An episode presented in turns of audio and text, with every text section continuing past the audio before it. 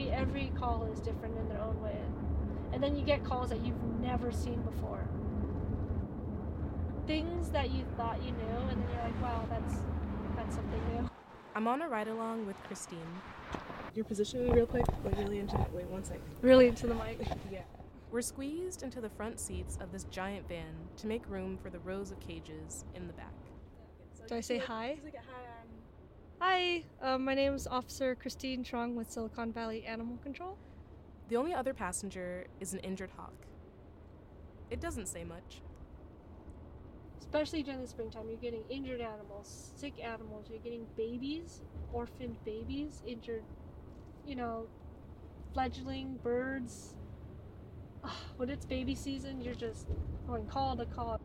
Christine speaks with the easy confidence of a public official and quickly lets me know We don't chase stray animals. That's I think that's one of the things that people really get confused about. That's actually the lowest priority call we get.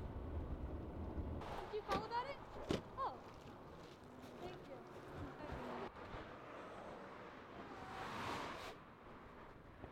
The first time I picked up a dead cat, it was like a little unsettling, but you know, somebody has to do it and you kinda kinda get used to it.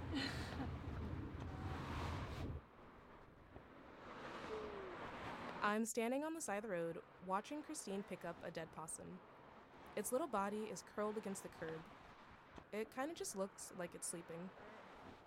Before scooping it up with the black trash bag, she checks its belly for babies. All clear.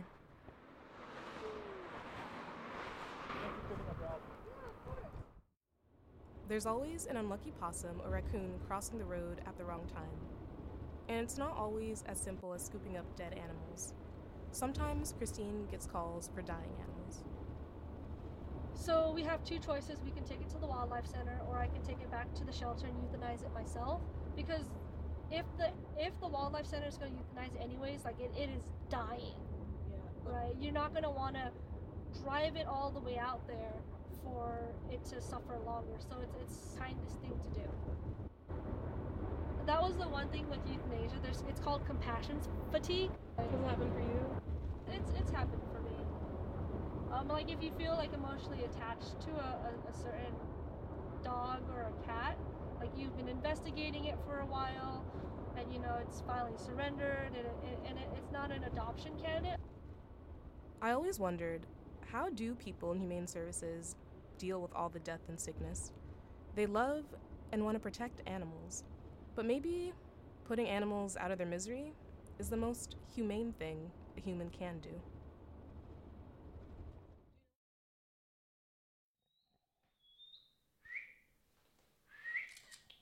Handsome, hey buddy, come here.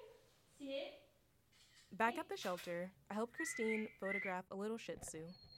He's not really into it and is looking everywhere but the camera. Hey. Dude. We just picked him up from a family that found him shivering on their porch the night before.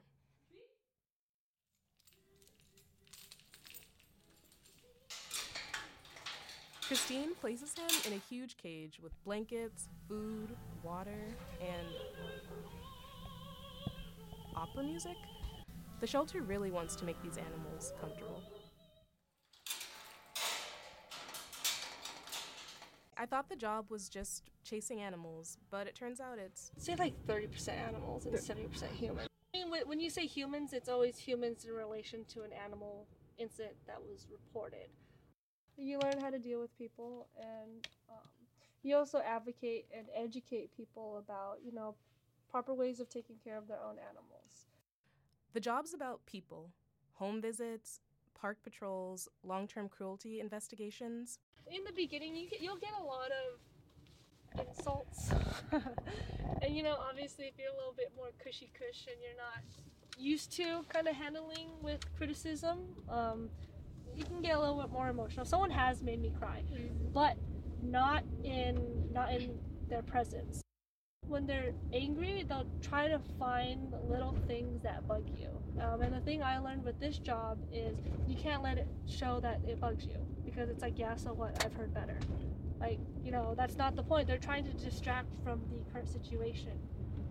The situation neglect, It's mostly financial. abuse, Could be a cultural thing aggressive dogs, because you know they just don't care. hoarding. The list goes on and on. There's a range of how people care emotionally for their pet. I can see why Christine ignores the insults to focus on the real problem how people treat animals. I, I try to take a more understanding and sympathetic uh, standpoint when I talk to people. But at the end of the day, um, you know, if they're just don't want to do it, then then then comes the enforcement, right?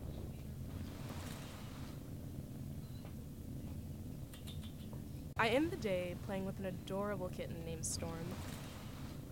I really want to take him home and become a proud cat lady.